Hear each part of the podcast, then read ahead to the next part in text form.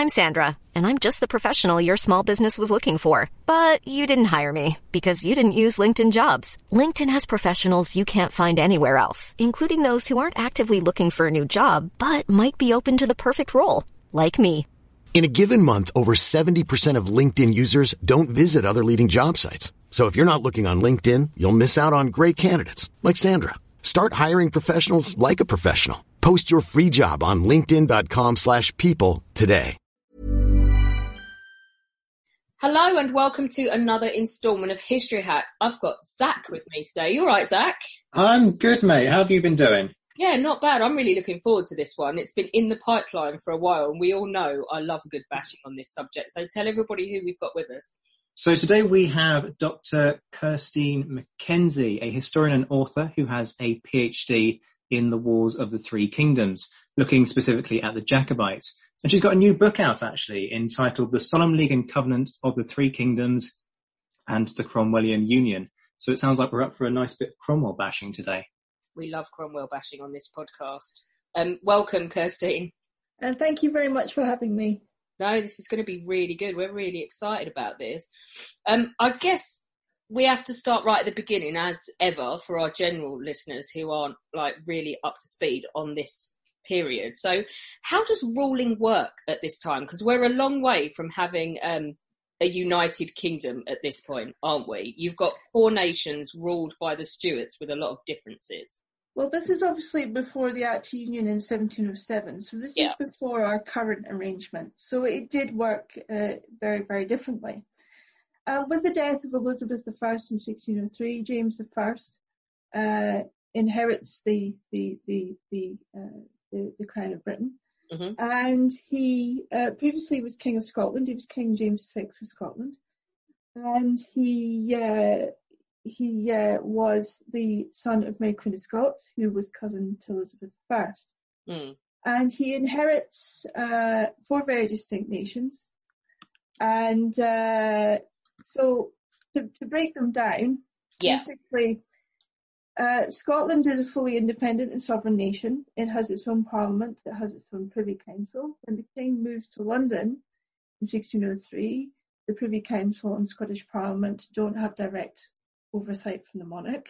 So he's like an Uh, absentee monarch in Scotland, isn't he? Yeah, so it's an absentee monarchy. Uh, the Mm. king's not there, but Scotland is a fully separate, independent, sovereign nation.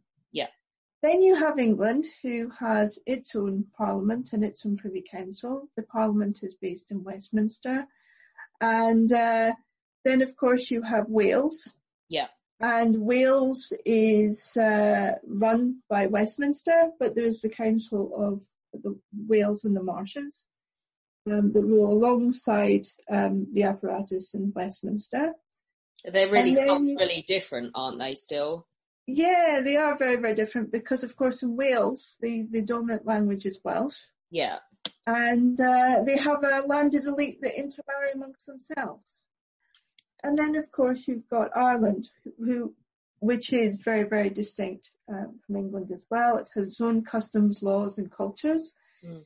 It has a privy council that reports to the monarch.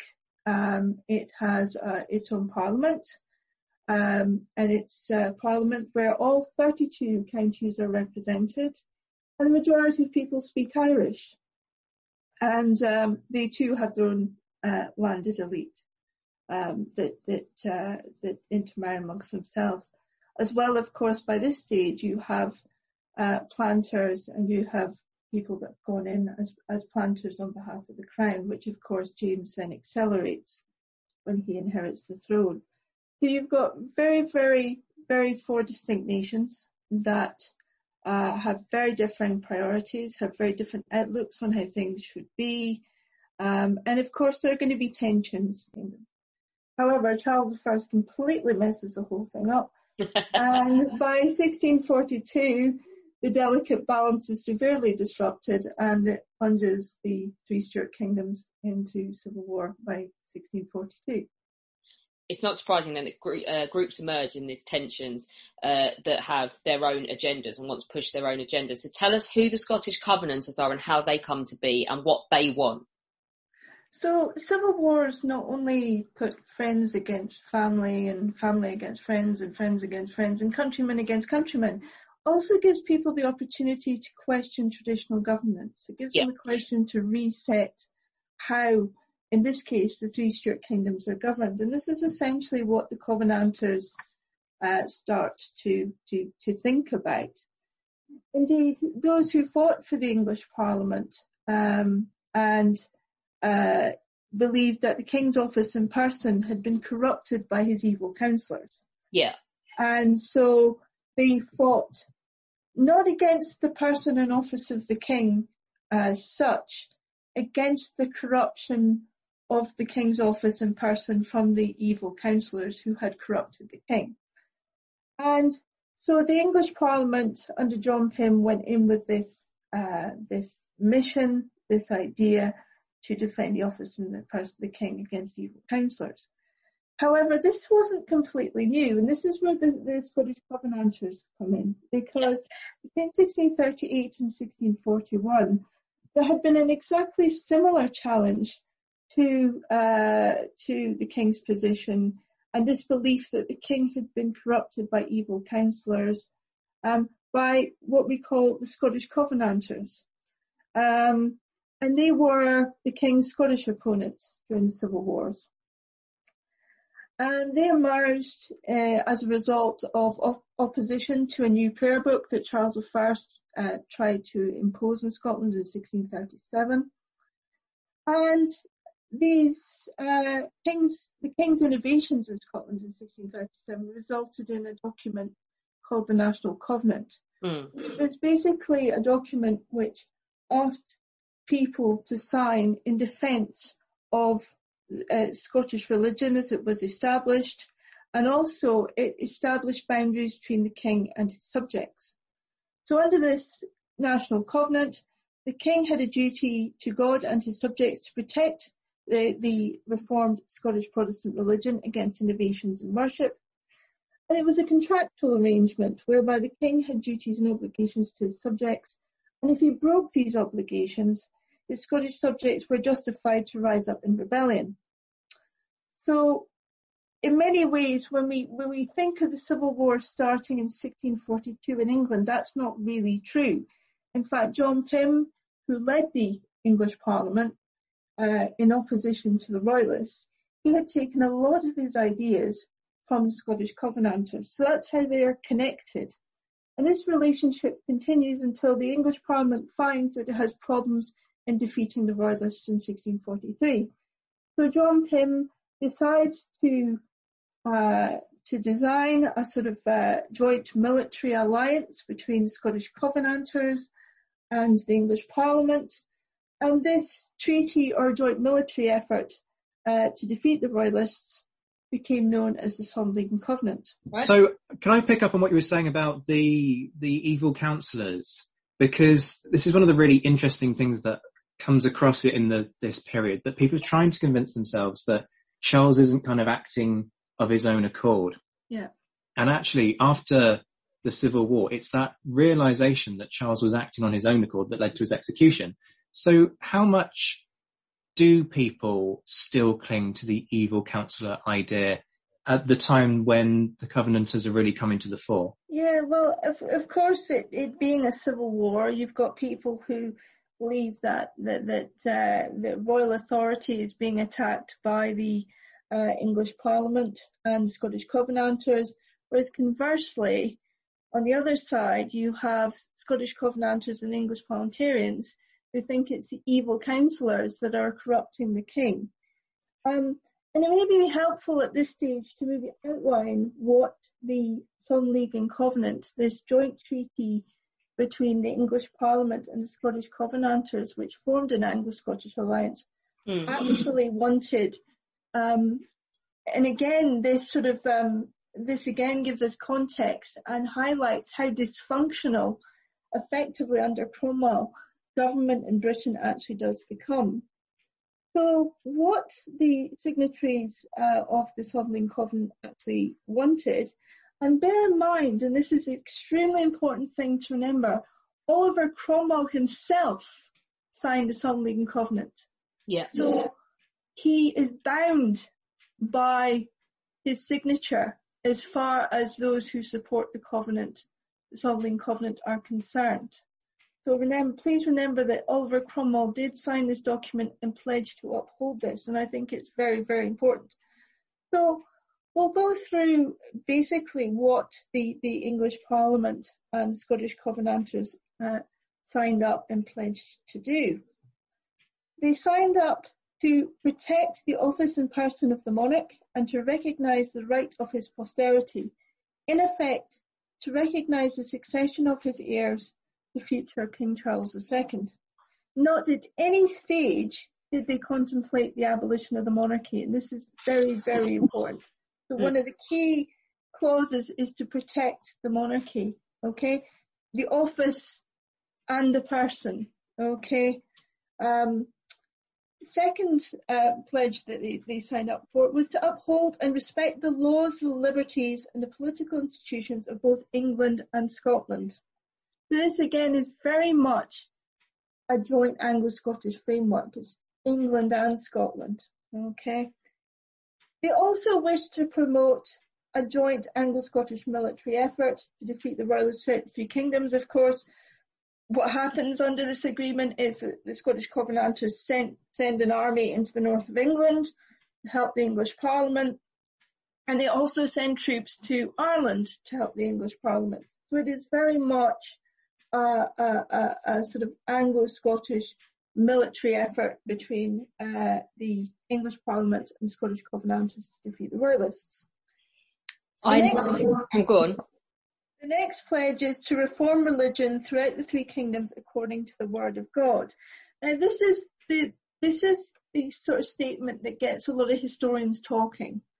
The other three are pretty um, sort of um, uncontroversial quite transparent. Everybody knows what these clauses in the Solemn League and Covenant say, but this particular clause is the one that causes all the problems later on. Not just amongst contemporaries, but amongst historians as well. We still debate what was actually meant by this about how they wanted to reform religion uh, according to the Word of God. Now, two English and Scottish Presbyterians, and that included the Covenanters and their English allies, who signed this pledge, it meant setting up a reformed Protestant church on a Presbyterian basis. So basically, you'd have Scottish Presbyterianism um, confirmed. It's already established in Scotland, but the English Parliament would recognise it for being established and it would be firmly within the Constitution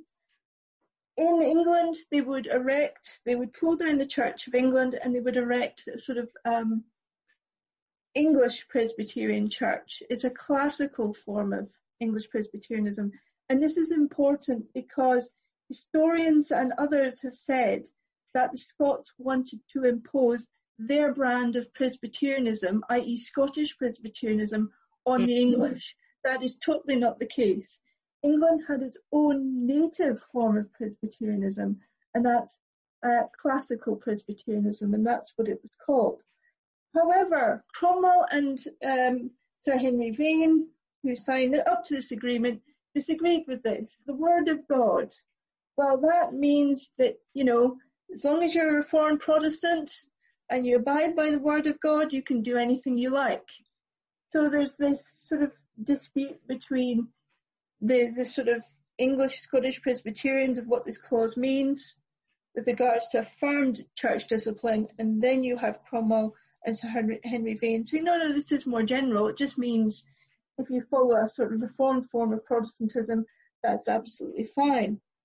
But however, even when you look at this clause, it does not sanction what was going to happen later on during the English Republic, which to a certain degree, it was a bit of an a bit of a religious free for all, really, and I'll explain more about that later.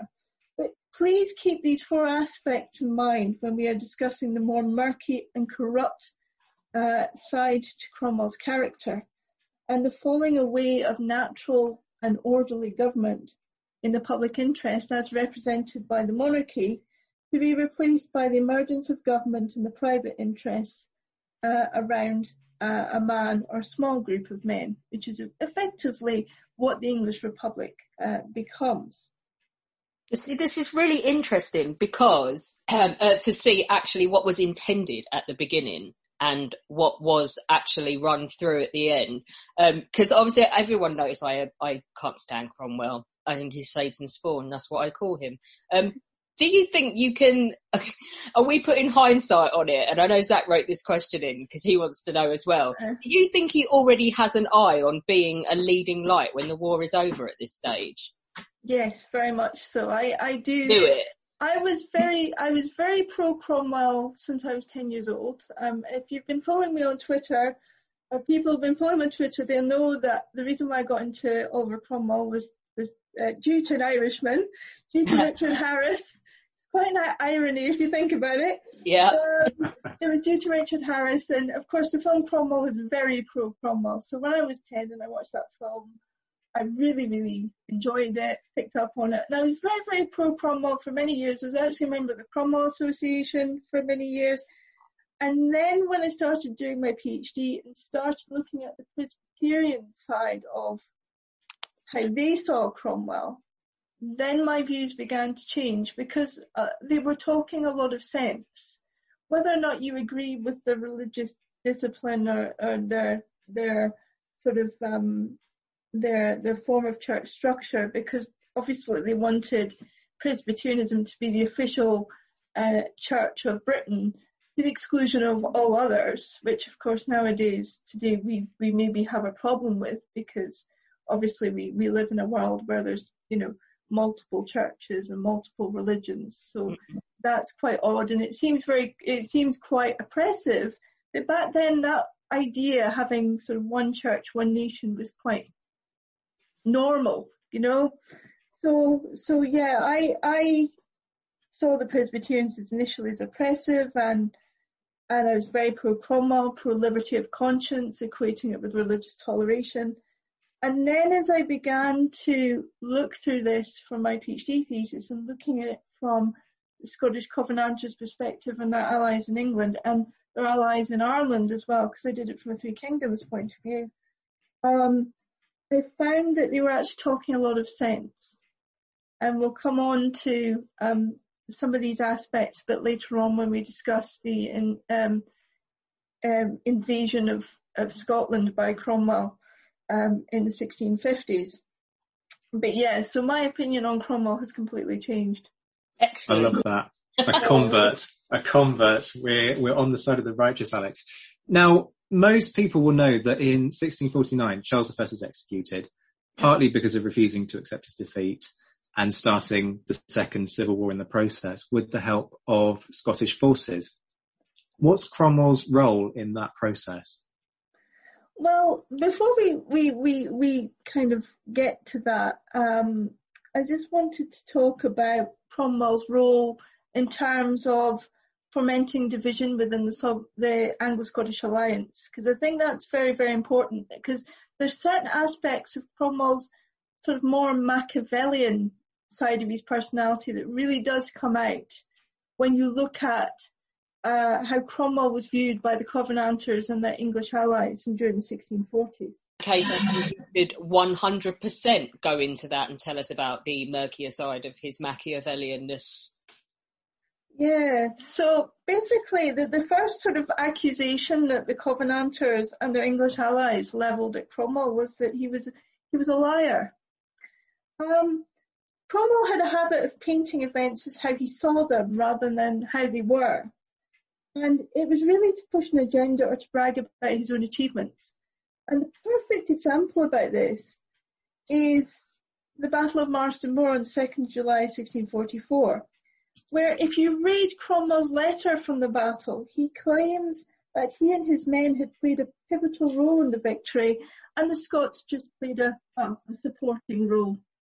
Um, you know, they weren't, weren't that significant to the battle at all. He, Cromwell wrote his account in his letter about the battle and he sent a copy of it down to London within a day or two. And he managed to get it printed down in London, and his version of the battle actually was circulating London arguably before the official declaration by the joint Anglo-Scottish Alliance, by the English Parliament and the Scottish Covenanters, who had also issued a pamphlet a few days later claiming it was a joint Anglo-Scottish victory. So here you see Cromwell being aware of the power of propaganda. He's writing his letter after Marston Moor, explaining that he played a pivotal role, Scott's supporting role. But interestingly, he sends a letter, uh, you know, almost immediately straight down to London to get printed uh, uh, uh, as a pamphlet, as as a bit of news. And this conflicts obviously with the official representation by the English Parliament and Scottish Covenanters, which suggests it was a joint Anglo-Scottish victory. And there is something to say about the fact that the way Cromwell actually views the battle is not actually how it took place. The Scots did play a pivotal role in the battle, but it's very interesting to see how Cromwell minimalises this and pushes himself to the front. So is this all about Cromwell just blowing his own trumpet, or is he already trying to kind of push the Scots as a political force to one side? I think it's a mixture of both. I, I don't think he likes the Scots. I don't think he liked the Solemn League and Covenant um, from from the get go. Um, he did sign the Solemn League and Covenant, but he didn't do it immediately. It took him a few months to do so, which I think is a bit telling. So I think he's already got a problem with the whole Anglo-Scottish alliance, even at this stage. So he's he's definitely um, pushing an agenda. And then a few months later, he is in Parliament and he accuses Edward Montagu, the Earl of Manchester, who is one of the key figures of the Anglo-Scottish alliance. He's one of the very major English allies of the Covenanters, and he, uh, this is quite famous. He accuses the Earl of Manchester being lackluster in his prosecution of the war. Of course, that's where the, the famous line is, if we beat the king 99 times, he will still be our king and we his subjects. Um, something like that. I'm probably quoting what uh, Robert Morley said in Cromwell, but you know, that's the episode that we're talking about here.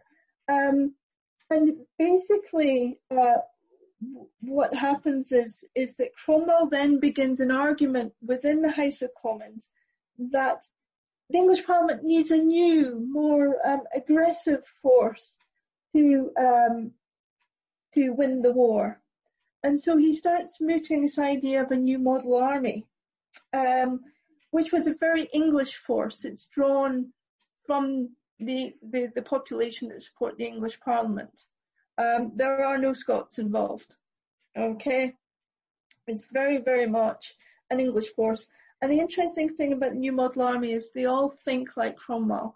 They're all part of this um, this uh, they're all independents. They all believe that they're part of a, a godly minority mm. who are destined to be victorious.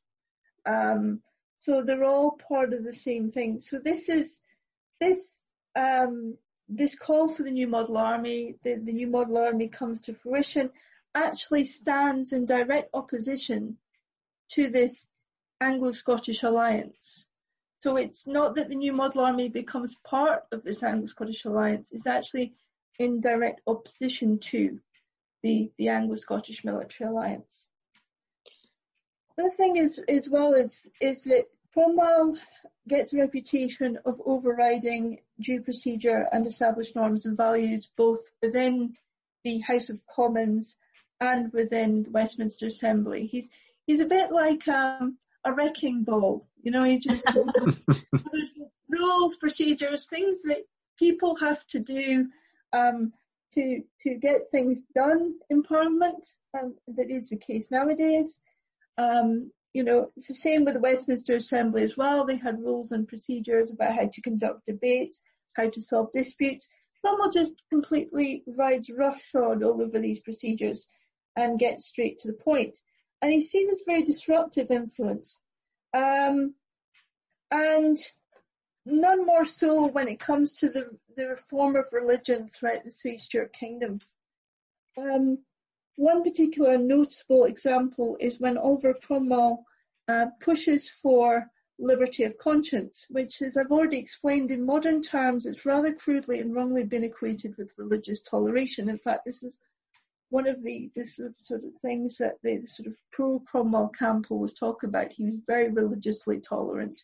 He he uh, he was you know he he he was a pioneer in that respect. Um, but liberty of conscience is not the same as religious toleration. Liberty of conscience is effectively allowing others to commit errors in worship and damn their own souls. Because people like Cromwell believe that they are in a godly anointed minority, that they're already predestined to go to heaven. So why should they care about people um, doing things wrong, not observing sacraments, um, having, you know, um, uh, not going to church? It's it's their business because, well, in Cromwell's mind, I'm predestined, I'm going to heaven. Um, these people aren't. Their, their, their souls are damned, they're going to hell. That is completely different from religious toleration. Um, very, very uh, different from the modern idea of religious toleration. Cromwell was so keen on liberty of conscience that he bypassed the Westminster Assembly completely. Remember, the Westminster Assembly was a body that was tasked to reform religion in England.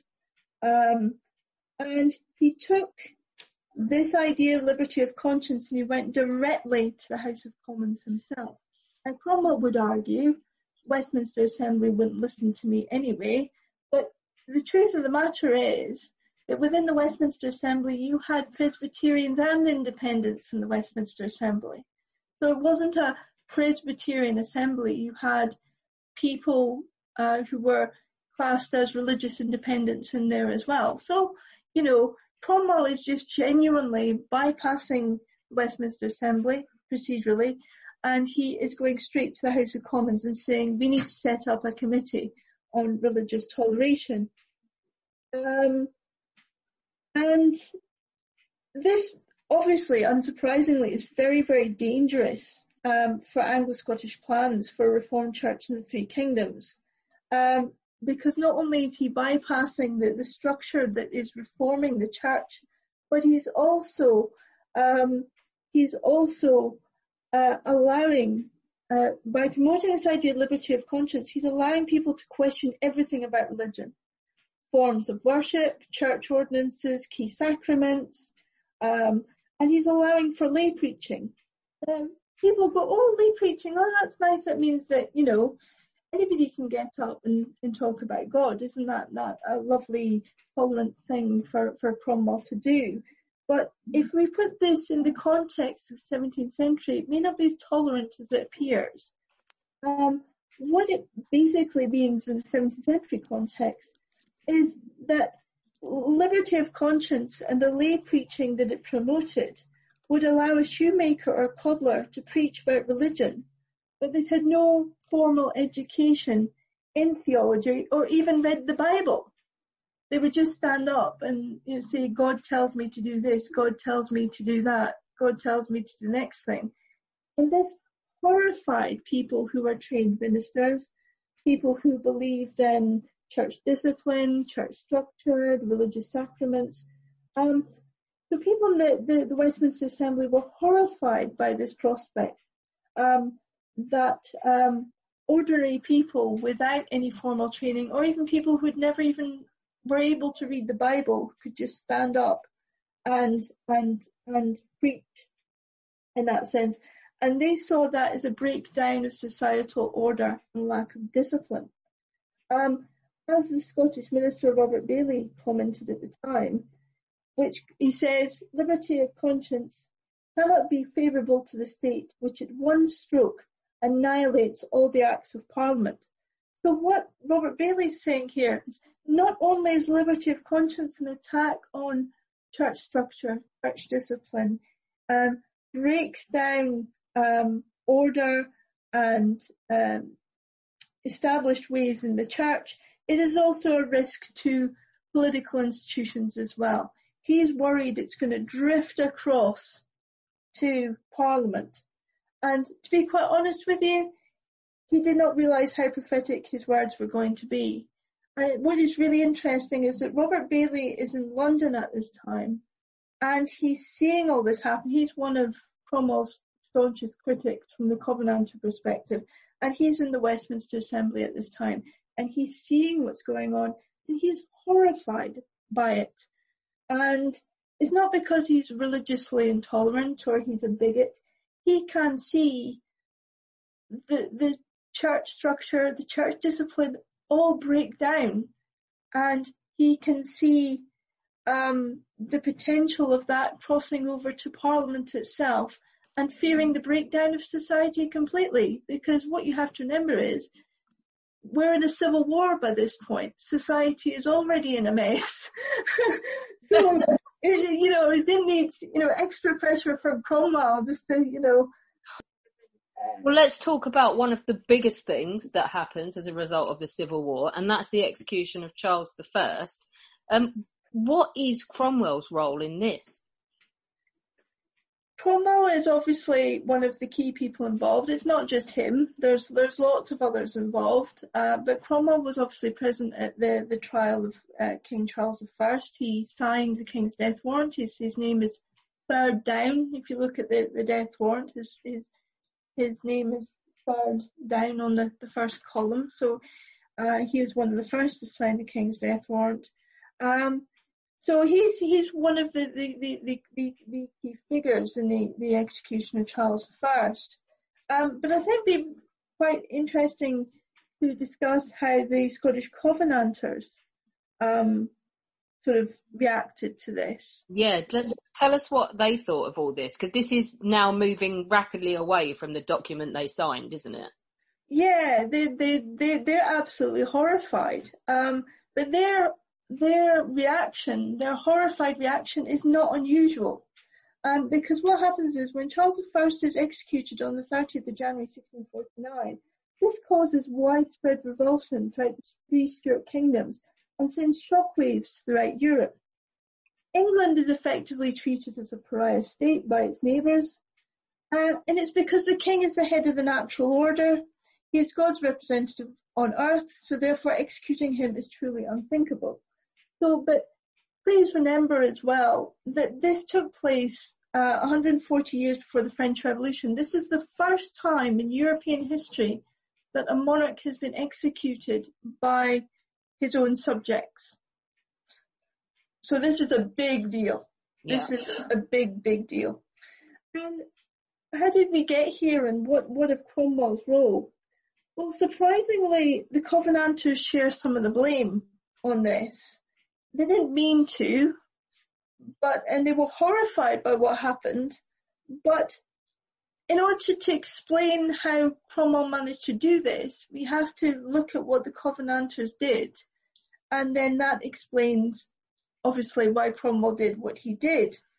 Um, so, so basically, what happened was, as part of uh, the effort to put down a royalist invasion of Scotland in uh, 1648, the Marquis of Argyll in 1649 purged those from Scottish Government who had royalist sympathies or had taken part in the royalist invasion and banned them from holding office. And this was passed in legislation in January 1649. Um, this was probably discussed, although we don't know, um, but we have a, an inkling that this was probably discussed with Cromwell when he came to meet the Scottish Covenanters uh, in 1648, in October 1648. And Cromwell thinks, hey, hang on a minute. Excluding your opponents from government. That's a great idea. I could try that. So of course, when Cromwell comes back down to England, he goes, oh, that's fantastic. So in December 1648, to respond to the royalist engagement, it is decided that by some of the English parliamentarians that Charles Stuart, which they now called that man of blood, could stand trial for his life and many MPs balked at the idea. So what did Cromwell do? Well, surprise, surprise, he took a leaf out of uh, the Covenanters book and he purged the House of Commons of MPs that didn't agree with putting the king on trial. Uh, bear in mind, the, Roy- the, the Covenanters had just purged royalists who had invaded England they hadn't par- it, it had nothing to do with the king's trial. Where Cromwell is purging MPs here, it is where MPs are resisting putting the king on trial. So the trial is very much a show trial, as other historians such as Sean Kelsey has, has pointed out. And the result effectively is a foregone conclusion. And Sean Kelsey has pointed out that within the trial itself, the English Republic's coat of arms is already displayed on the uh, the wall of Westminster Hall, Mm. where the trial took place. Um, so how did the Covenanters react to all of this, apart from being utterly horrified? Ready to pop the question? The jewelers at BlueNile.com have got sparkle down to a science with beautiful lab-grown diamonds worthy of your most brilliant moments. Their lab-grown diamonds are independently graded and guaranteed identical to natural diamonds, and they're ready to ship to your door. Go to BlueNile.com and use promo code LISTEN to get $50 off your purchase of $500 or more. That's code LISTEN at BlueNile.com for $50 off. BlueNile.com code LISTEN. I'm Sandra, and I'm just the professional your small business was looking for. But you didn't hire me because you didn't use LinkedIn jobs. LinkedIn has professionals you can't find anywhere else, including those who aren't actively looking for a new job but might be open to the perfect role, like me. In a given month, over 70% of LinkedIn users don't visit other leading job sites. So if you're not looking on LinkedIn, you'll miss out on great candidates like Sandra. Start hiring professionals like a professional. Post your free job on linkedin.com/people today.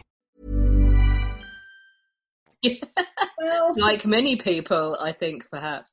Yeah, well, basically, um, at the time of the trial, um, Cromwell's Scottish allies did not expect this. They weren't expecting Cromwell to, to go back down to England and execute the king. In fact, the Scots heavily protested this and sent commissioners uh, to London, but it fell on deaf ears and they could not get an audience.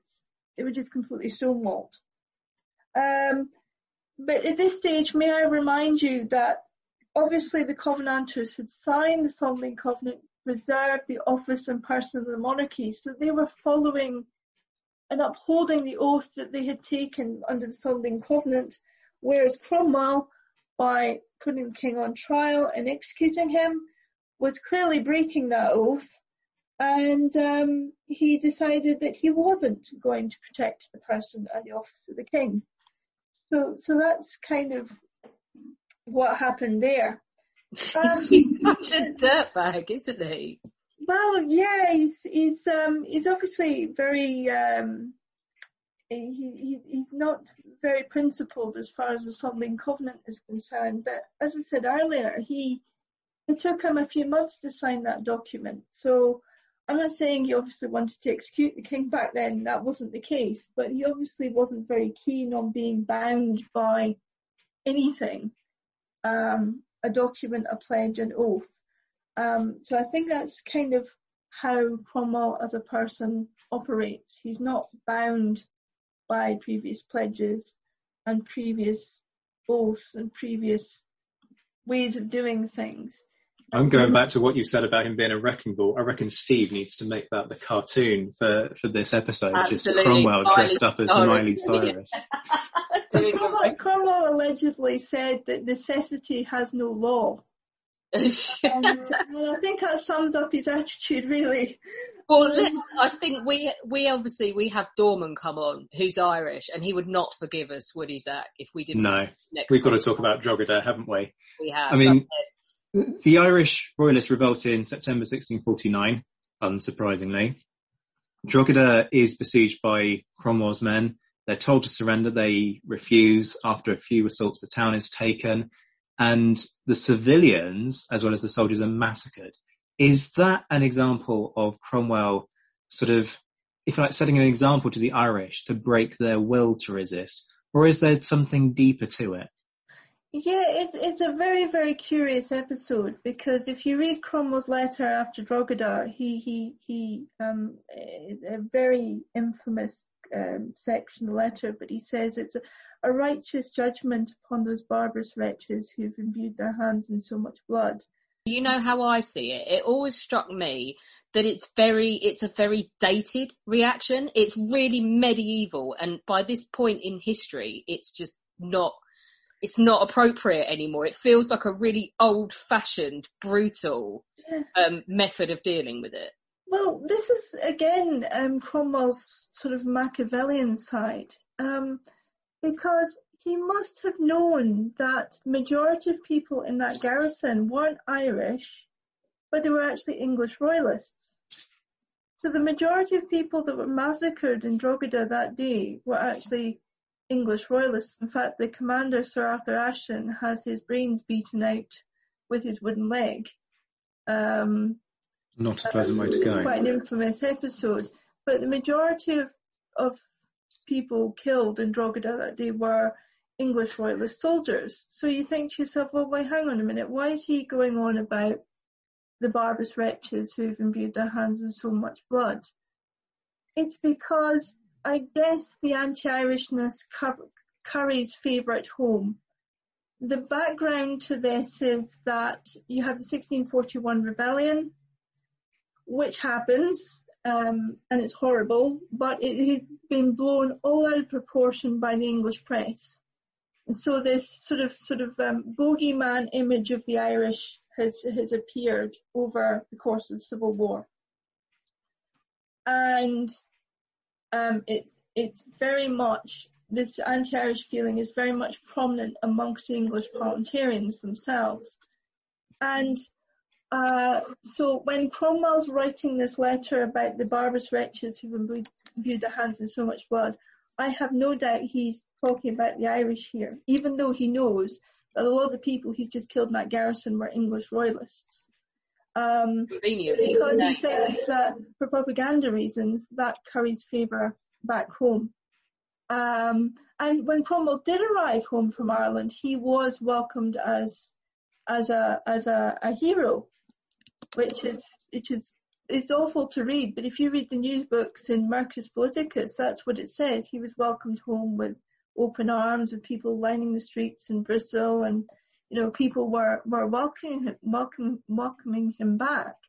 Um, the interesting part of this is is what what Patrick Adair, who is a, a Scottish Presbyterian living in the north of Ireland, what he thinks about this, because of course being Scottish Presbyterian, he's sort of uh, anti-Irish, he's anti-Catholic, just like Cromwell in that sense. But he doesn't like Cromwell either.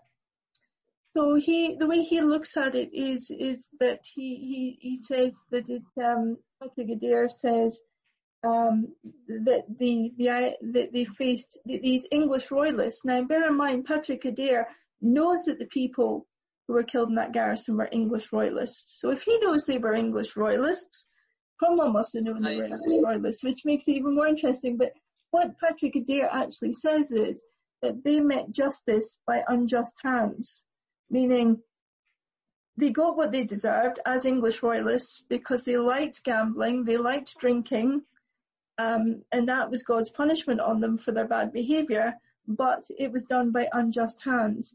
And Patrick Adair saw Cromwell as an instrument of Satan coming into Ireland, destroying not just um, not just Ireland, but the Protestant Church as well.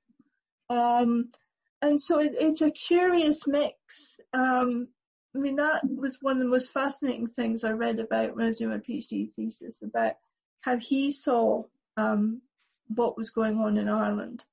And I thought that that was very, very interesting indeed. Definitely, but I'm really keen to get to some of the Scottish stuff because um, we then get the Third Civil War, don't we? Because the, the Covenanters didn't want the monarchy gone, but it's gone, and now someone's trying to take the monarchy back, and Cromwell's lied to them, and they're stuck in the middle. And how do they react to all this? Well, immediately after the execution of King Charles I, the Scottish Covenanters declare his son, uh, Charles, as King Charles II of Britain, Ireland and France. And this is very, very important. They didn't say he was King of Scotland, said he was King of Britain, Ireland and France. So effectively, not only are they upholding the Solemn League and Covenant by recognising the king and his posterity, the office and the person of the king, and by passing it on to Charles II, they are also, in effect, um, ignoring the existence of the English Republic. They don't, they don't recognise its legitimacy. So the, the, Scottish Covenanters, by saying that, are not recognising uh, the English Republic's legitimacy or right to exist. Um, so basically what happens is Cromwell picks up on this and it is known that the, the, the Covenanters are in talks with Charles II to come over and they're going to build an invasion force and they're going to invade England. Um, now, Cromwell and the English Parliament see what's going on. They can see a momentum building, but Cromwell decides that he'd be better off to have a preemptive strike. Um, and basically that means coming across the border uh, with an English army into Scotland before the Scottish Covenanters have a chance to come across into England. Um, this is what Cromwell does. He he's come back.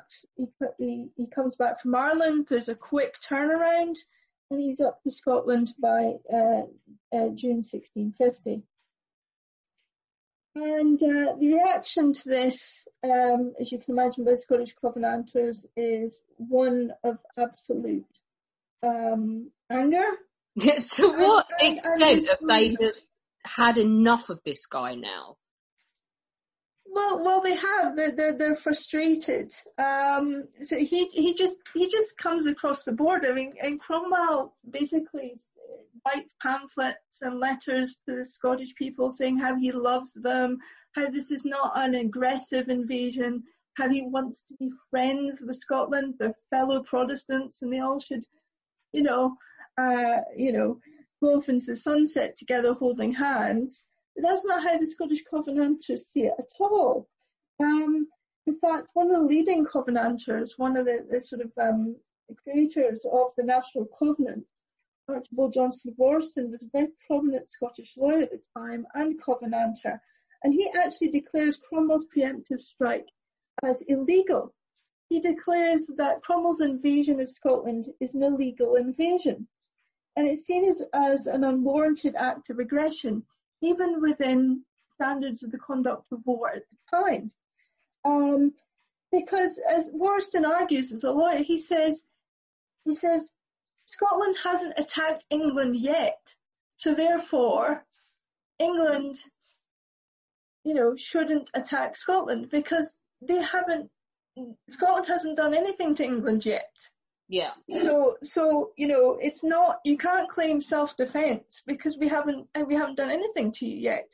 So that's that's the basic argument. And, I, to be honest, this this is this is where this was the starting point for my PhD thesis back in 2001. Hmm. Uh, when that was going on, uh, when I started my PhD my PhD thesis, it was around the time of the invasion of Iraq, and there was lots of debates about its legality and its illegality. Yeah. And I was watching a, a, an MP in the House of Commons stand up and argue for the fact that it was an illegal invasion. And I had, I literally had Archibald Johnston of Wariston's diary in front of me. And it was exactly the same arguments as what this MP was arguing in the House of Commons is what I was reading in Wariston's diary. And I think to myself, if I hadn't read that, I don't think I would have taken Wariston's objections so seriously because Wariston complained about everything he was a constant complainer and a constant worrier and he was consciously yeah. anxious about everything. But it just struck me when I was watching the, the live debates in the House of Commons at the time, and I'm going, oh my God, this is exactly the same argument in a way. It was broadly very much the same argument. And I'm thinking, well, maybe Wariston does have a point here. So that's where I started to maybe start to think about Cromwell a bit differently.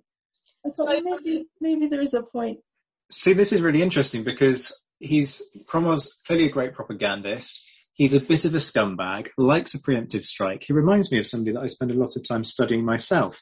But rather than rather than going off on a rant about Napoleon, I know one of the things that you've been researching is the treatment of the prisoners of war from this conflict. Tell us a bit about what you found. Well, haven't, I haven't, I'm not the one who's actually been researching this, so I won't take credit for this. It's actually, um, it's actually uh, a group of archaeologists um, who uncovered bodies uh, in in in in Durham. Um, uh, they were going to build something new at the University of Durham, and as part of obviously the construction process, they had to uh, they they found bones and skeletons, so they had to get the archaeologists in to have a look. So this is actually uh, to do with this this major project around the University of Durham. And what they found was that they found uh, bodies of these Scottish prisoners of war. And these, these prisoners of war were prisoners after the Battle of Dunbar, which takes place in September 1650. So Cromwell by this stage has invaded Scotland by June 1650. The Scottish Covenanters and the Royalist Allies clash at the Battle of Dunbar in September 1650. And uh, the, you know, being war, there are prisoners of war after the battle, and these prisoners are walked from Dunbar all the way down to, to Durham, where they're put in the cathedral. It's kind of like a holding pen for prisoners. And although, uh, according to uh, these archaeologists, they've actually produced a, a, great book on it called Lost Lives and New Voices, which I'd recommend um, your listeners to look at because it, it is fantastic.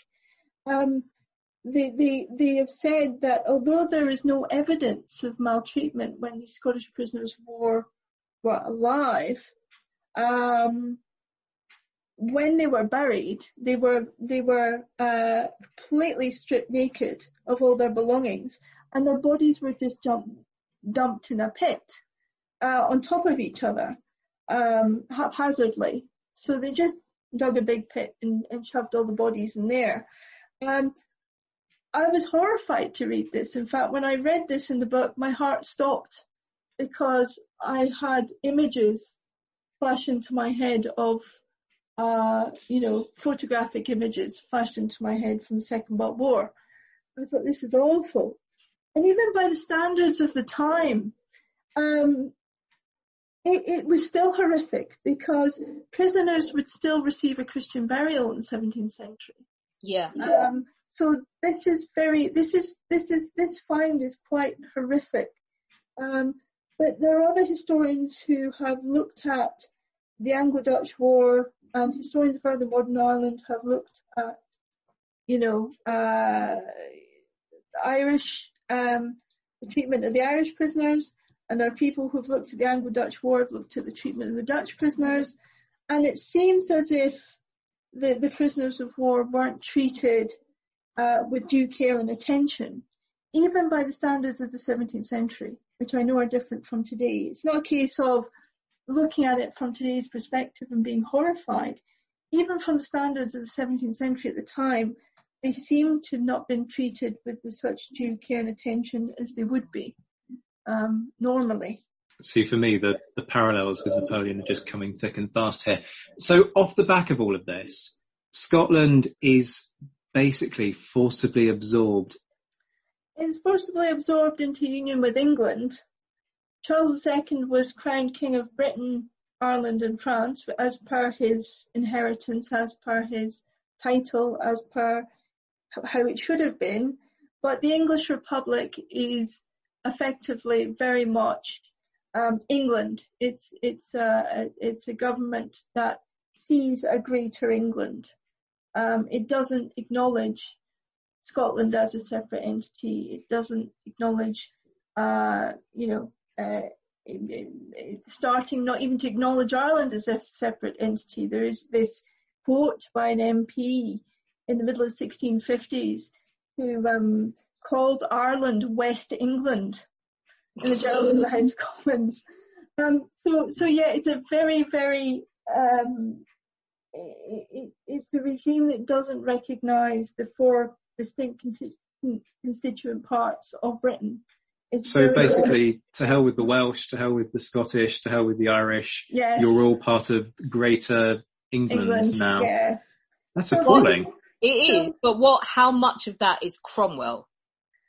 Well, this is the thing. Um, of course, he had his own. There were there's more to the English Republic than than Cromwell. There's there's other English Republicans within the government. There's there's other figures in there, um, and so it's not all Cromwell. There's a whole um, raft of MPs. There's a whole raft of, you know, a civil service behind Cromwell. There's a whole sort of government. So it's not just Cromwell, but um, with regards to this idea of a greater England, if I take it back to Scotland, one of the things that happened with the ultimate defeat of the Scots at the Battle of Worcester on the 3rd of September 1651 was that it meant that the whole of lowland Scotland was open to military conquest by Cromwell.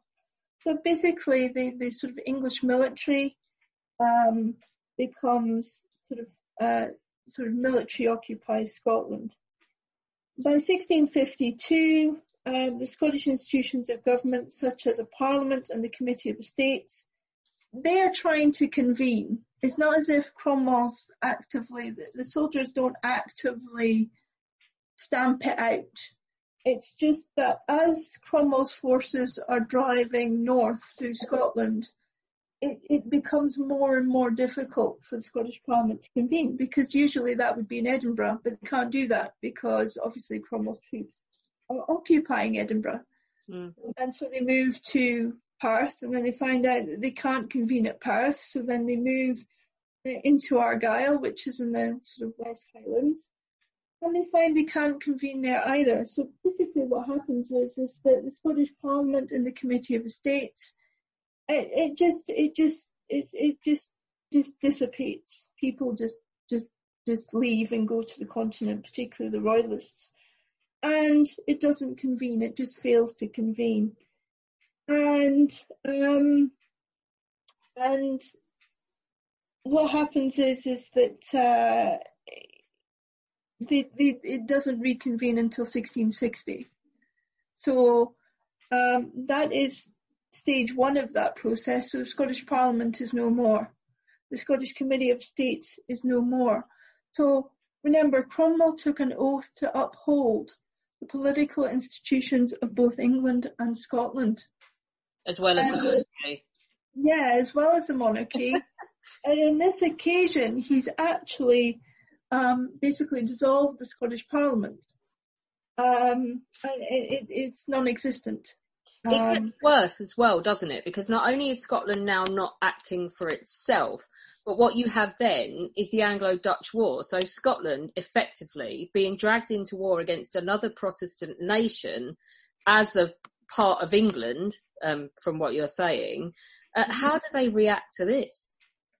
So basically what happens is that uh, with the Anglo-Dutch War, of course, it's a war declared by the English Republic against the Dutch. Of course, Scotland gets incorporated into the English political state, but Scotland has no say in this war whatsoever. It doesn't have uh, an in- individual voice to dissent from the war. It is just at war with the Dutch by, po- by proxy, really. Um, so it, it, it's, it's a really, really interesting situation. So it, the Anglo-Dutch War from 1652 to 1654 is very much an English war. It is representative of English ambitions under the Republic for the domination of the seas and the commercial expansion. But it was a war declared by the English Republic against the Dutch Republic. Furthermore, as I say, Scotland had no government of its own and could no longer conduct foreign policy or dissent from war. Scotland, as being part of the English Republic, was uh, by proxy uh, at war with the Dutch too. It has to be said that this was not popular amongst Reformed Protestants, uh, the Scots and the English alike, including Cromwell, who felt that war should not have been declared against fellow Protestants. However, the Scots, there's an added dimension. They disliked the uh, English Republic to such a degree that Covenanters such as Warriston were cheering the Dutch on from the sidelines, seeing any defeat of the English Republic by the Dutch as God's providence and divine judgment against the very existence of the English Republic.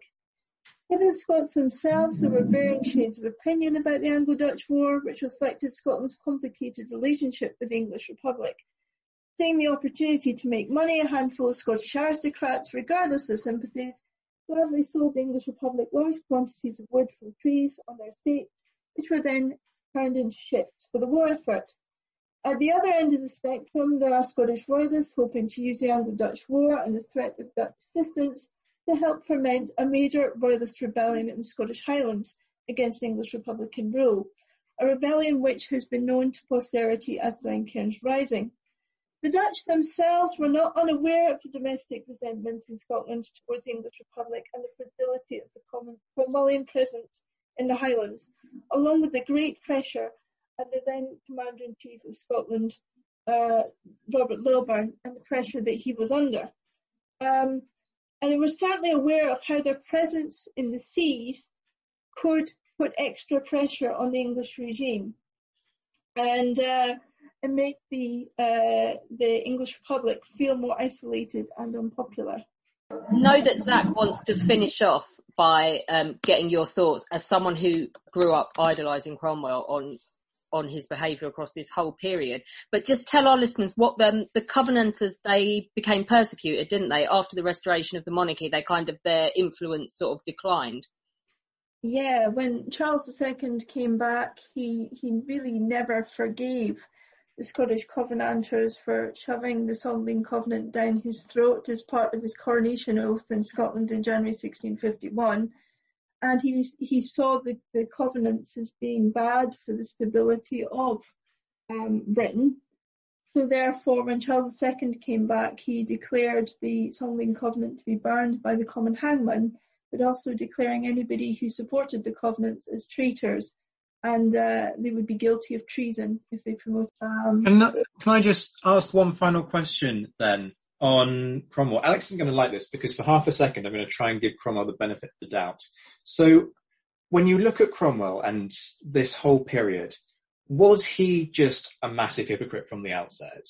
Or was all of this something that developed over the course of time and he kind of gets sucked into? No, hypocrite from the beginning. I go, I call hypocrite, but I, I know nothing about that. This is not my area, but yeah, I can't stand him. Go on, I, I, think I think you have a have a have a have a valid point there, Alex, because I think he had a religious conversion, what they call a religious conversion. If you look at Puritans and you look at Presbyterians as well, the Scottish Presbyterians as well as the English Puritans, they went through what was called a religious conversion, and it's usually um, preceded by some major trauma in their life um, Cromwell ended up ill and having to wear flannel and he was majorly depressed and he had a major depressive episode. And then after that in 1620 he goes through his conversion and he swears that he is godly and he's been saved and that, that he's one of the, the sort of um, godly minority in England. I mean, this is not unusual. John Bunyan goes through the same process. Um, he's he's a bit like Napoleon in the sense I was reading about how Napoleon was at this forgive my ignorance Zach, he was at this battle, I can't remember which one it was. It was one of his early ones. I don't know if it was in Italy or something. And he wins it and then he suddenly gets this epiphany that he's he's somewhat special, that, that yeah. he's got this destiny, that he's amazing. And you could say that about Napoleon's entire life, to be honest with this, you. yeah. This, yeah, it's the same thing with Cromwell. He gets this notion in his head that he is destined for greatness. I think I find this, you still get people like this now, don't you? This, this kind of distaste that you're so good and so godly um, that it results in you crapping all other over other people. Yeah.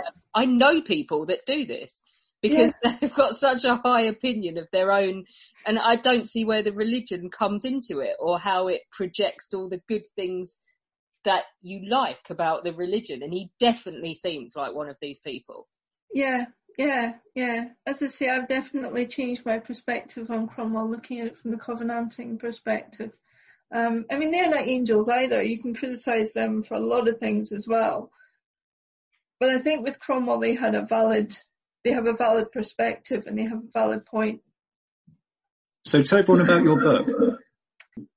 My book looks at how uh, how the, the, the Covenant comes about. It, it's, it's from a Three Kingdoms perspective, which has never been done before. looks at how the Solemn League and Covenant comes about, how the, the Anglo-Scottish relationship is, uh, how, how it's all, how it comes together, but also it really does focus on the church government aspect of it. Um, because what, what has happened in the past is that, um, people have written off English Presbyterianism as if it was um, either that it's non-existent in the sense that England never had its own form of Presbyterianism, which is wrong. Polly has already pointed that out for the 16th century. Elliot Vernon had already pointed that out for London. I just ex- extended and um, built as much of a system as I could from surviving evidence um, from from all of, over from all over England, and I have actually shown how um, how extensive it was throughout England. But also as well, I wanted to write something that would give a new perspective on Cromwell. And as I say, because Cromwell's the sort of, he's been seen as a proponent of religious toleration and that's been seen as a, a big plus. And the Covenanters, because they disliked everybody who wasn't Presbyterianism, they've been written off as bigots. I think is too simplistic and wrong. As I've pointed out in this podcast, religious toleration isn't what it actually was. Liberty of conscience was not li- religious toleration at all. And although the Covenanters, you could say they were bigots, but in fact, having one religion, one state was actually quite common back then. I mean, that's why Charles I never accepted any peace proposals, because he wanted to be head of the Church of England he'd taken an oath to be head of the Church of England. So in England, as far as he was concerned, there was only one church for England, and that was the Church of England, and that was it. So it's not an unusual position to have um, in, in, that sense. So uh, yeah, I, I, I, thought it was important to, to talk about it from the Covenanting perspective, but also uh, what I think is interesting is that currently in the UK we are going through, I think, we might be going through a period of constitutional change after the pandemic. I think we already see change happening um, at the moment. We'll we'll see where it goes. But I've I've recently written a policy paper which suggests that maybe we should relook at the models of union previous to 1707, 1603 and 1707. And in particular, I looked at the sort of Covenanting version of federative union, which would mean retaining British structures such as the civil service, such as um, such as the British military, the monarchy would still stay intact. All this would stay the same. Only difference is that you would have an English Parliament and Scottish Parliament, and sort of like the Westminster Assembly, but it wouldn't be religious. It would be secular.